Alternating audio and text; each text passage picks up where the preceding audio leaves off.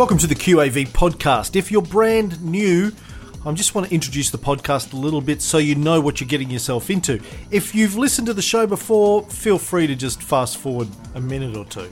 If you're brand new, here's the deal. Uh, my name's Cameron Reilly. Tony Kynaston is an old friend of mine. He's a very successful share market investor. I'm talking very, very, very successful. He's been doing it 30 years. He's one of the best in the country in terms of a private investor. Very good uh, track record over 30 years. And what this podcast is about is Tony basically teaches me everything that he knows about investing in the stock market, and you get to listen. But if you're coming into this for the first time, uh, you'll find that this episode, the current episodes, assume a certain level of prior knowledge. We assume that you know what we're talking about, his system, his methodology, which we explain in uh, earlier episodes. So feel free to listen if you want to get the vibe for what's going on, but some of it's not going to make much sense unless you understand what the checklist is, etc. I recommend if you're brand new, you go back and listen to uh, season 3, episode 1, episode 3, and episode 5, where we go into Tony's background and his system and his methodology in a lot more detail, and then feel free to listen to the contemporary episodes, the current episodes, you'll understand more of the context of what we're talking about. With that, let's get into today's show.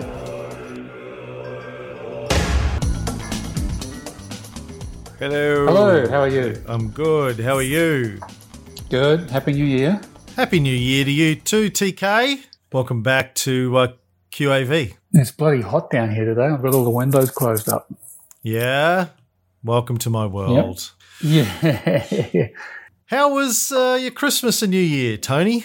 Good, thank you. Yeah, very busy actually, travelling down and catching up and parties and whatnot. So it was good to get down to Cape Schanck for a rest. Yeah, have you missed QAV? Oh, I feel like I haven't really had much time off it. we had a lovely dinner on Saturday night with the Melbourne listeners, which was good. Yeah, that, that went well by the looks of it. The photos looked like everyone was having a good time. Yeah, yeah, no, it was good. That's good. Got Good any fun. any good anecdotes? Anyone get drunk and embarrass themselves? You want to tell me about? Maybe No, maybe off so. air. You should tell me that. Send me those photos. we did work out though that we vaguely knew one of the people there, Jenny and I, because uh, we have a mutual friend. And, Okay. Uh, I won't mention names, but um, yeah, we. Um, I think we, we probably came across we crossed paths about twenty years ago. Right. Well, it's a small world, but I wouldn't have to paint it. Um, our let's talk about our portfolio then. Uh, end of year report that I put out. Put two versions of it out. First version I just lifted straight out of Sharesight, and then you pointed out that there was no way that could possibly be right. and I was like, yeah, what the hell? Why didn't I think that? What's wrong with me? What's wrong with me, Tony? I don't know.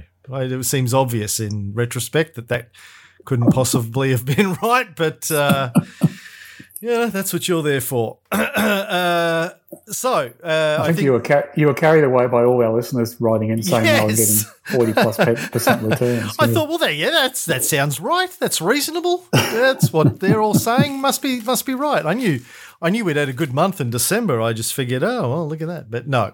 So according to my own calculations, which you may not have had a an opportunity to uh, verify, but uh, I saw us getting a calendar year performance of 14.83% versus the All Ords Total Return Index return of 3.64%.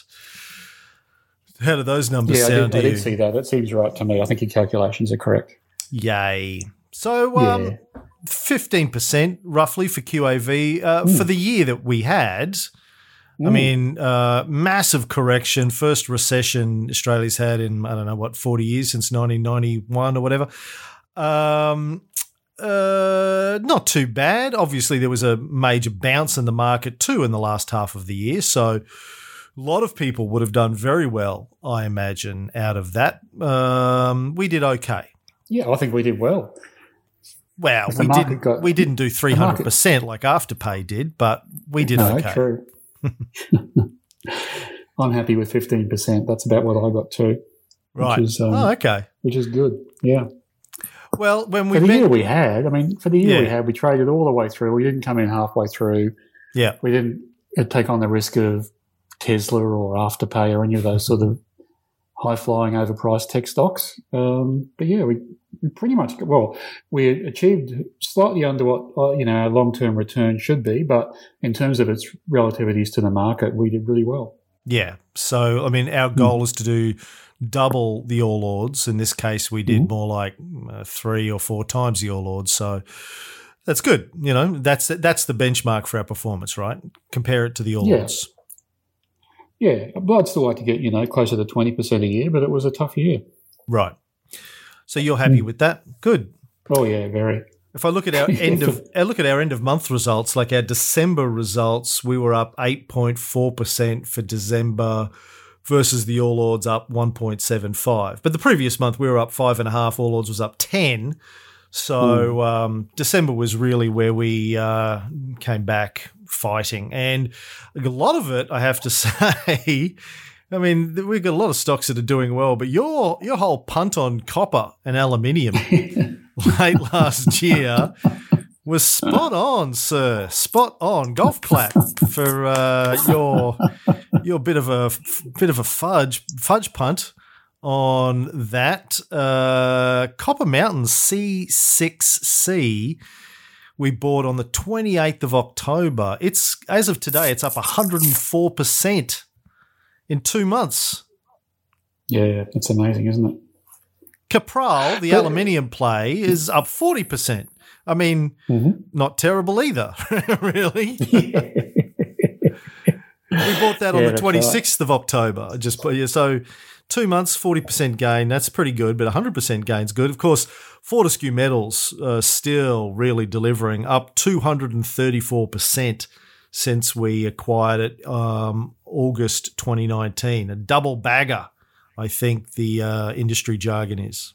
Well, it is, yeah. I think it's actually um, a triple bagger because uh, what did we buy it for? Seven bucks or something? 755 it's currently 25 24 Yeah, so it's nearly a four Three bagger. times. It's at least a triple bagger for us. So it's, yeah right I know you're saying it's up 293%, but it's really up about, you have to, you have to add one to that right calculation. Yeah. right well Yeah. So the, the margin's 291%, but it's tripled in value for us. right on the other on the other hand we have Hawthorn Resources which is back down 18% it was up 18% briefly now it's down 18% it's uh, up and down like uh, uh, Queensland in lockdown Speaking of which, we're back out. They've announced today we were we did a three day three day long weekend lockdown. We're still in it until six pm today, and then we're out of it. Annastacia's reported no new cases. That's pretty good. Yeah. That's amazing, isn't it? Three days and in and out. Yeah, we still have to wear masks out in public for the next ten days, but we can we can move around freely apart from masks. So I mean, I think there's some f- limitations on the amount of people that can be in restaurants and cafes and stuff like that. Uh, slightly lower than normal density, but apart from that, we're back to normal after three days. So. You know, uh, despite what I normally think about Labor governments, um, I got to hand it to Annastacia for quick, quick, short, sharp lockdown and uh, getting us back to normal. Well, well played, I think. It, is very coincidental, isn't it, that uh, you had a three day lockdown, which was the three days you were going to come down to Melbourne for our dinner.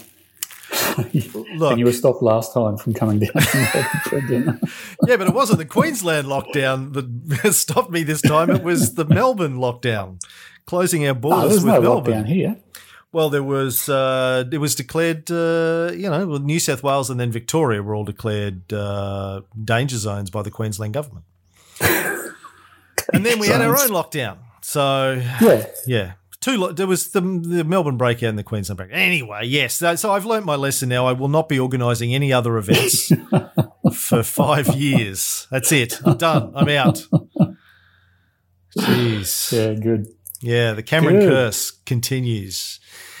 Uh, Yeah. What else have I got in the notes? Uh, well, that's it, really. I mean, so really pleased with the 2020 wrap up. Pleased the dinner went well. Pleased that you had a break. I miss doing the show. I, I miss talking to you, Tony. Oh. I'm glad Oh, you had a little thank you. holiday, but I, I kind of miss doing Yeah. this.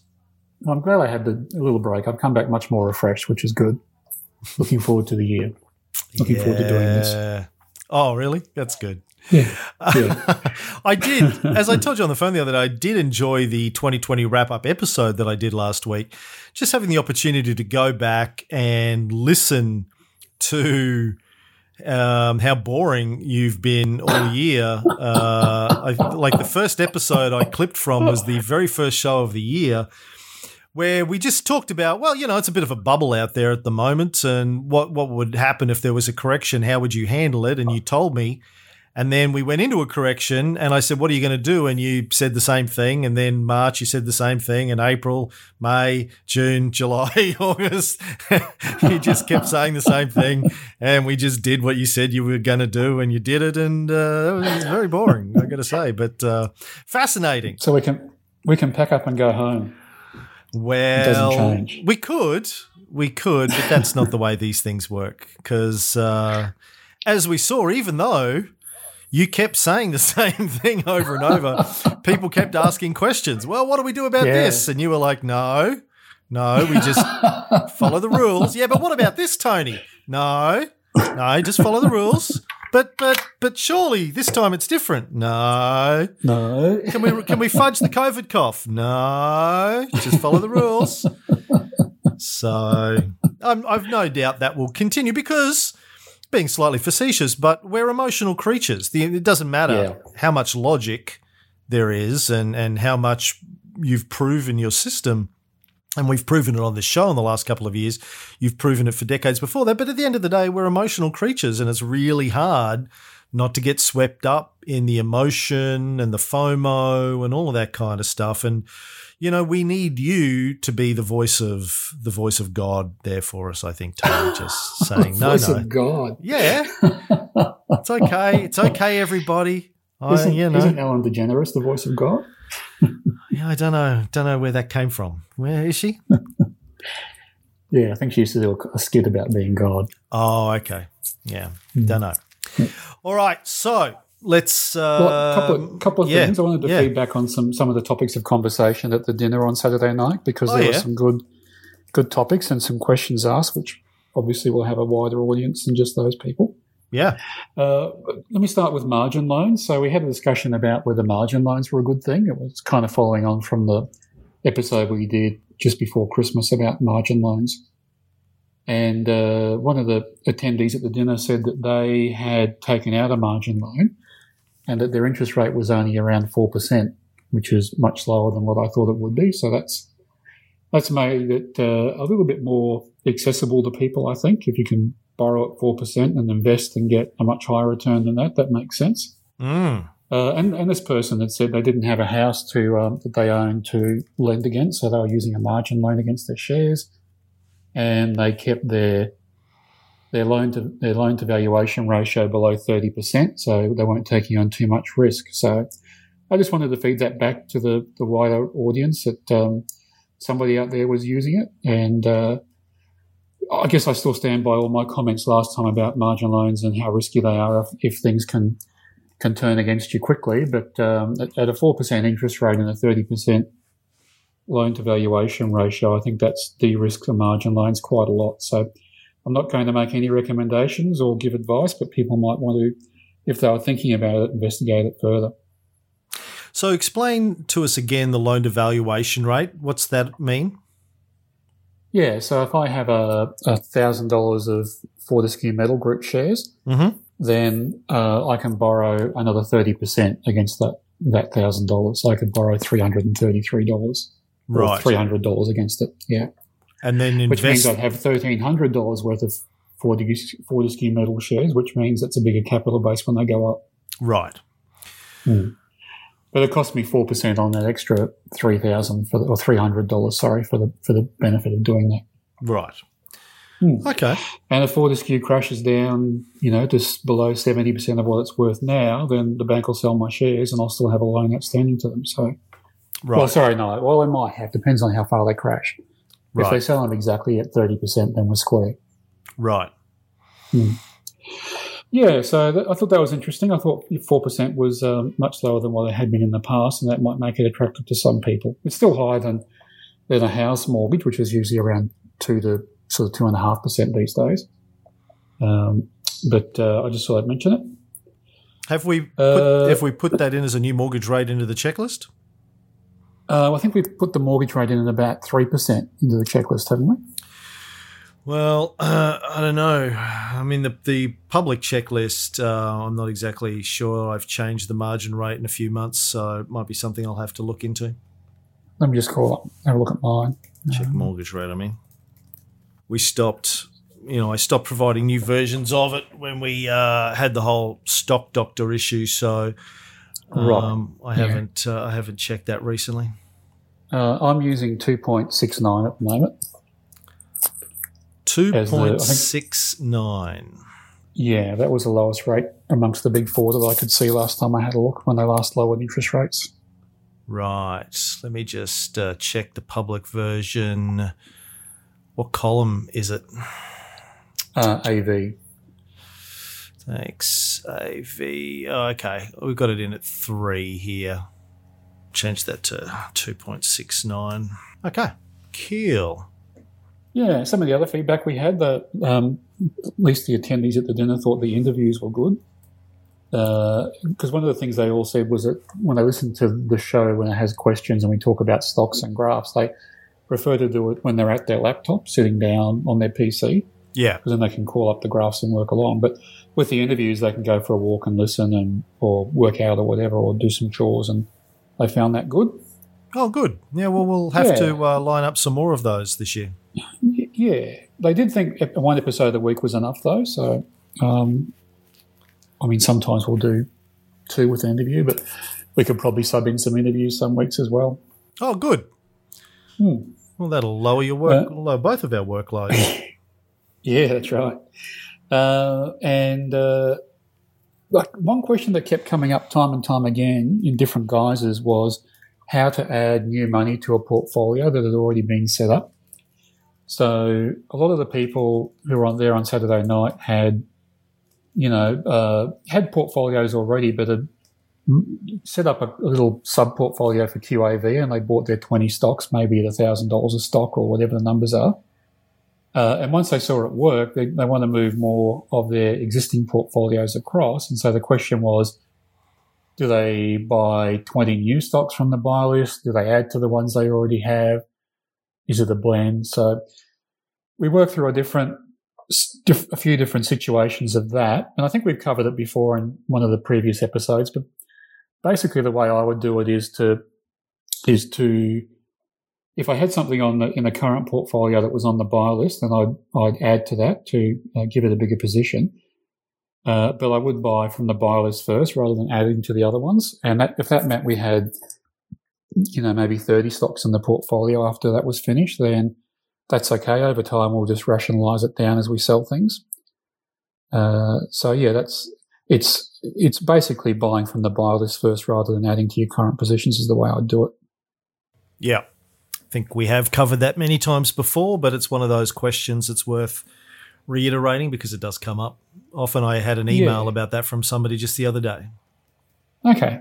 I think it's, it was probably more so just a timing issue. I think we picked up some listeners after the COVID cough and they were setting up their own portfolios and doing well. So they were trying to move some more money across to it. So Yeah. it was a, a bit of a topic on Saturday night. Right. Anything else? Uh, what else? Um, seemed like I just sort of did a straw poll of who was using what brokers and uh, just to pass it on to our listeners. And CMC markets were being used. Bell Direct and uh, Interactive Brokers were the three that came up uh, in conversation. Right. So people might want to look at those. And one of the one of our listeners who turned up was also an auditor with Deloitte. So he said he'd be happy to come onto the show to talk about qualified audits for us. Oh, good. Yeah, That'd So be I'll Jamie. reach out to him. That'd be Jamie. Yeah, yeah. Yeah, good. Reach out to him and get him on.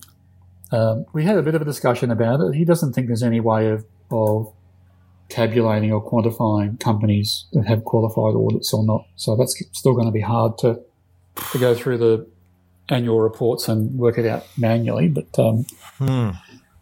yeah, he said he'd look into it for us, and hopefully there's a way of doing it automatically. Hmm. Well, that's good. Yeah, Uh, we'll have to organise a time for him to come on. yeah. I think that's probably about it. Shall we do stock of the week? Sure. What's your stock of the week, Tony? Commonwealth Bank of Australia. No. Yeah. No. Banks. But banks aren't uh, very uh, Buffett friendly. Oh, yes, they are. Really? Oh, He, okay. um, yeah. thought he hated yeah, banks. Wells Fargo. He's had, I think he owned Wells, like 10% of Wells Fargo for a long time. Oh, I think they might have sold it recently, though. I seem Really? to recall because Wells Fargo had a bit of a uh, run in with the regulator over um, some kind of accounting scandal. Right. So Yeah, why no, why always- Commonwealth Bank, Tony? Commonwealth Bank. Well, um, this a lot of people did ask have asked questions about the banks along the way this year because they've been in a general downtrend for a while, and then uh, after their results came out mid-year after the COVID cough, the numbers were pretty good and they were scoring well. They just didn't have sentiment. So CommBank has now just nudged above the byline. Um, and I remember at the time during the year, I thought, gee, the numbers were really good from the banks coming out mid-year. And I, I was incl- I almost bought them without waiting for sentiment. And I'm kind of glad I didn't because they did go back into a second trough in September. But since that low point in September, CommBank has shot up. So it's now above its three point trend line. Uh, and I mean, all our listeners will be familiar with CommBank. It's the largest retail bank in Australia. Um, has its uh, history as a government owned bank and was the last to privatise. And uh, I remember buying shares in the privatisation at five bucks. There was, I think, two or three tranches of privatisation.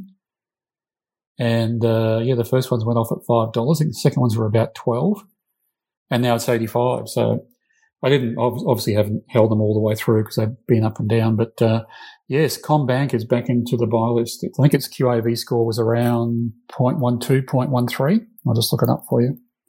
So it's not near the top.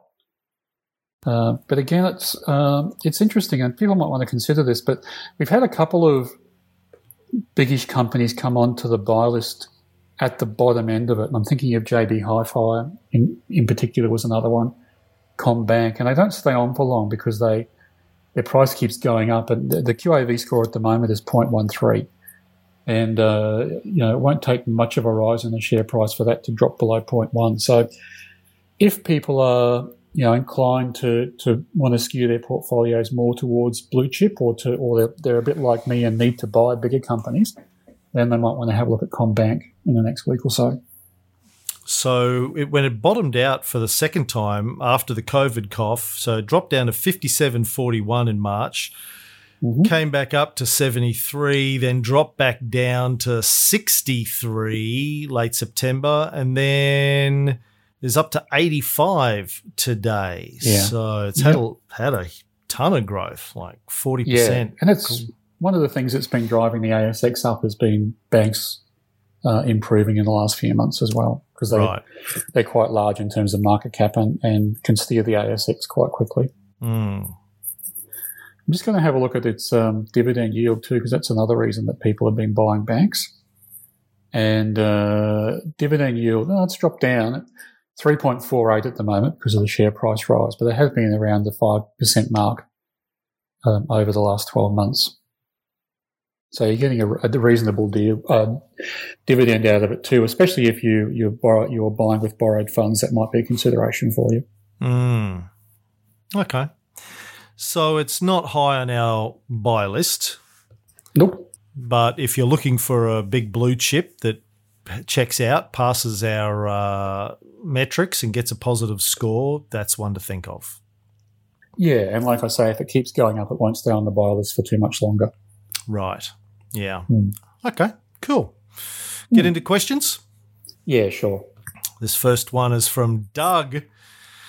I know, uh, blah, blah, blah. Okay, scare. No. He says, What does TK do on a daily slash weekly basis for managing his portfolio? I.e., once he is fully invested and alerts are set, is it just sit back and wait for an alert, or does he continue to do analysis? Yeah, well, uh, it's pretty much steady as she goes. There's not a whole heap of work I do when everything is set as it is at the moment. There was a lot more work after the COVID cough because we sold out and then I was buying back in. So that was a lot of, you know, running downloads and checking portfolio sizes and things like that and what to buy next. But at the moment, now that everything's been fully invested again and I'm back to about 2% cash, uh, yeah, there's not much to do. So I guess my time would be allocated. Uh, I'd read the Australian Financial Review every day. And that's not a bad way of keeping abreast of any sort of major market movements or um, any particular uh, in, uh, stories that might be relevant to some of the stocks or the industries that I'm invested in. So, you know, it's it's uh, I won't look at my portfolio unless maybe the market's moved significantly uh, in the recent times, and I'll just check to see what the impact has been, or you know, maybe there's been um, an article in the AFR about, say, oil prices, which they have been recently. I might have a look at the oil stocks in in my portfolio and, and see how they're going. So, pretty much just acting on um, any stories I come across, um, either in the AFR or uh, you know through other things like the Eureka report weekly, weekend briefing, um, Livewire, which comes out every day. I'll just scan those and, and check for stories. I do set stock doctor alerts, but I tend to only set them for sells uh, when the prices are getting close to their three point sell lines because uh, otherwise it's a bit of a waste of time if they're a long way off there. Like Fortescue Metals Group now, you wouldn't set a, I wouldn't set a sell alert and stock doctor for that because it's never going to cross it for a long time. And, uh, you know, I'd be looking at the stock well and truly before the sell alert if it was coming down fast. So I don't set alerts for every stock I have, but just those are the close to their three point sell lines. And then I'd, I'd probably do a monthly review. So uh, generally around the sort of end of the first week of the month, people like Wilson Asset Management will publish their monthly figures and Stock Doctor will publish their monthly figures for the managed funds. And uh, I'll just do an update of mine and just see how I'm tracking compared to the market, how I'm tracking to, compared to them have a look at the stock, see if there's anything which has moved dramatically that might need a bit of an investigation. Uh, again, maybe check out some graphs and see if they're getting close to the three point trend sell lines and, and set some alerts. But that's not a whole heap of work either. Uh, but otherwise, that's about it. It's, um, yeah, it's steady as she goes.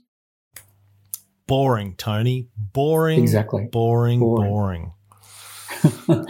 I'm beginning to think that's one of the best things an investor can be, and certainly that's something that Buffett's always said: is is to be patient and be boring, sit in your hands. Yeah, as we used to say. Yeah, yeah, yeah. And that's a, that's going to be a refrain we'll hear. I mean, we, we picked up questions today about Fortescue metals and when do we sell and do we take profits and things, but you know, you're sitting your hands on those kinds of stocks. They, they could be in our portfolios for a long time, which is a good thing. Makes it very hard it's, to uh, market QAV, though, Tony. It's just so boring. You just uh, follow the rules. like there's no where's the where's the where's the razzle dazzle, Tony? We need to put some razzle dazzle in it. Well, that's your job. Yeah. uh, I'm trying trying to razzle dazzle. Yeah.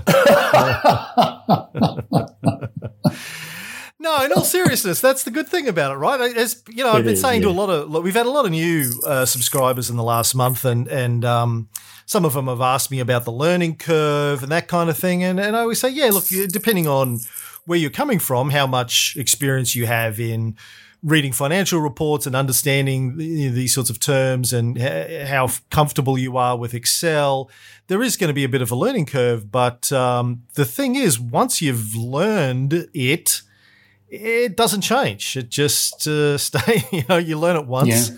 and that's it. Yeah. Uh, you know, the analogy I think I've used before is a bit like learning a language.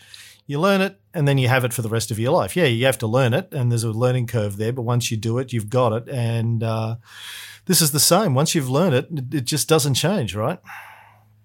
Yeah, I mean, well, you know, I think about changes all the time. Sometimes we get right. good questions, which deserve yes. research and stuff like that. But it can, yeah, I don't, it gets modified. You tweak it sometimes. Correct. Yeah, yeah, yeah, and that's the, that's a really important thing. It's, I mean, you know, one of the reasons why I've enjoyed a couple of weeks break is it's, it's it gives you lots of thinking time, and you can.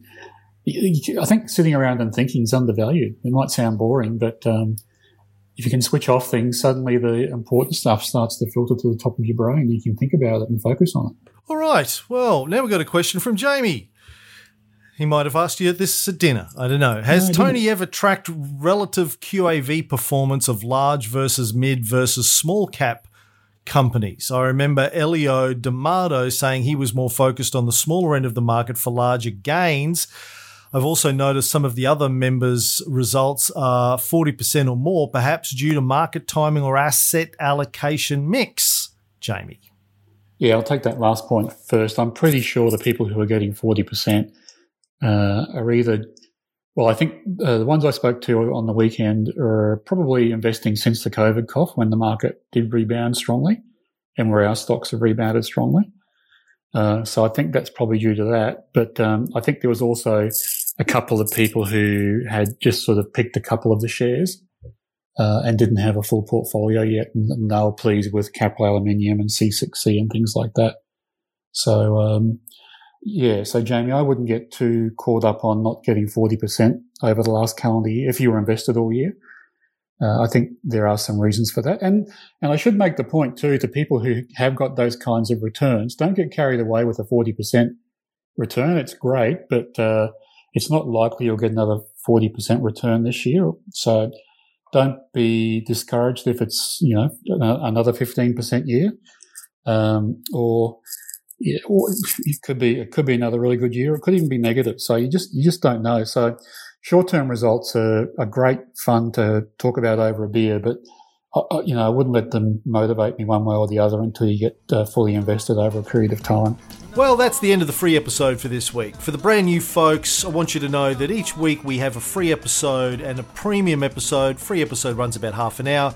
Premium episode usually runs for an extra half hour to an hour, depending on how many questions we have from our audience that week, because we spend a lot of that time answering questions.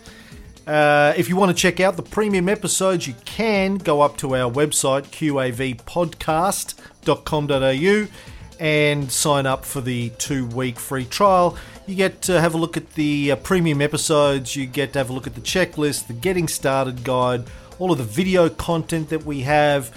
Uh, you get invited to our VIP dinners and our VIP Zoom calls for club members. You get to ask Tony questions that we can answer. You get to get invited to our uh, Facebook group, our private Facebook group, etc., etc.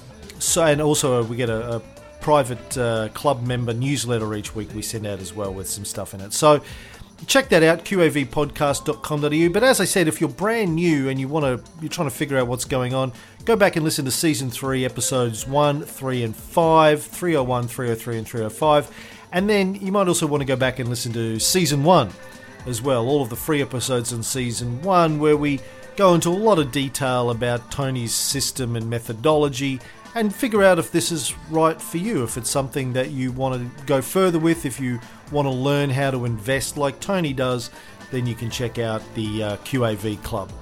Uh, the other thing I always have to say is we're not financial advisors, so don't take anything you hear on this as financial advice. This is just here to teach how one guy invests and thinks about investing. If you need financial advice or tax advice, please go see a financial advisor or tax advisor. Uh, with that, stay safe, good luck with your investing, and we'll be back next week.